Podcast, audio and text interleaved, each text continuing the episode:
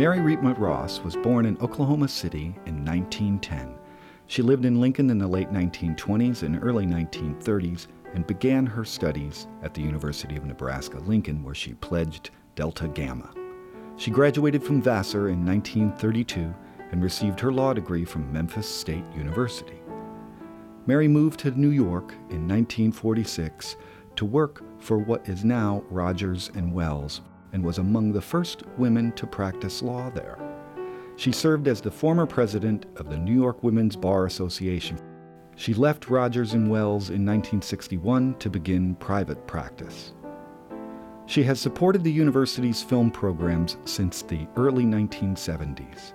In 1990, she established a $3.5 million trust at the University of Nebraska Foundation to support the university's film theater program, which was then located in Sheldon Museum of Art. The funds constructed the Mary Riepma Ross Media Arts Center, which opened in 2003. The facility houses two state of the art film theaters as well as classrooms and offices for the Johnny Carson School of Theater and Film Film and New Media program.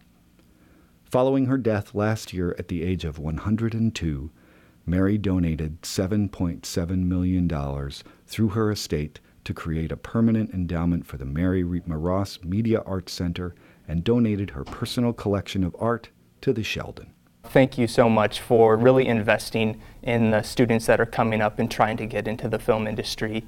Um, the endowment has uh, given us really a home that we can learn in, work in, and uh, do research in. The Ross has been great for students, but not only students, it's been great to have as a citywide independent theater. When she came here for the dedication of the building, I think she was a bit overwhelmed. She didn't realize what, what good her money could do quite, quite. When she saw that facility, she was very moved. I'm so glad that Mary Riepma Ross really had the passion um, that a lot of us as students share for film and for the arts, and um, just that passion that she was able to hand on to the next generation is wonderful. This gift was special for many reasons. Certainly it was special because he was a Nebraska native. It was special to me because he was not a music major. This was a man who saw a program that impacted his life powerfully, even though he wasn't majoring in that, and he saw many of his fellow students likewise impacted, whether it be in musical theater, whether it be in Kosmet Klub, whether it be in marching band. He saw that impact across the campus. And so it inspires all of us to, um, to redefine that specialness in the Glenn Korff School of Music every day. This gift is a celebration of the work that our students and faculty are doing and really acknowledging and celebrating what we do um, through performance and also it brings a greater visibility within the academic community. A native of Hebron, Nebraska, Glenn Korff graduated from the University of Nebraska in 1965 with a chemistry major. He was a member and former president of Sigma Phi Epsilon fraternity and began his passion for the performing arts as a member of Kosmet Klub, a male musical and comedy ensemble where he served as a set designer. He received his MBA in finance from the University of Pennsylvania in 1968 and enjoyed a long career in the area of finance and investments, retiring from Goldman Sachs.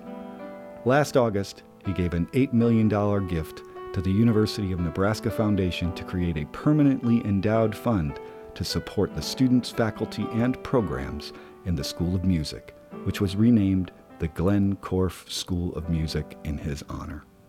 Mr. Korff passed away on August 27, 2013, but not before a select group of students from the Cornhusker Marching Band paid special tribute to him at his home in Boulder, Colorado. It was wonderful that we were able to say thank you to him as we did.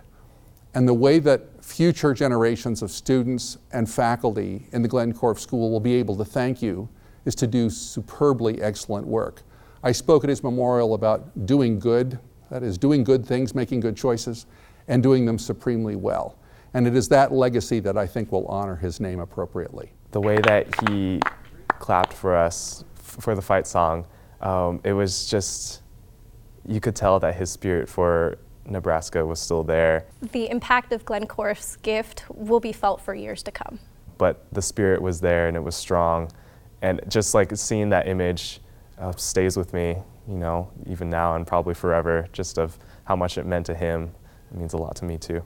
Here, personally, thank you. Uh, tell you how excited we are to become the Glenn Korff School of Music and to play you a few of our fight songs. Um, this doesn't just affect us though, this also affects all of the future UNO music and dance students, staff, and faculty. Um, so we really are all connected now. So we just wanted to come here and say that we are so excited, so honored, and so profoundly grateful um, as we are becoming the Glen, School of Music. Um, we just wanted to say thank you once again. So thank you and go Big Red.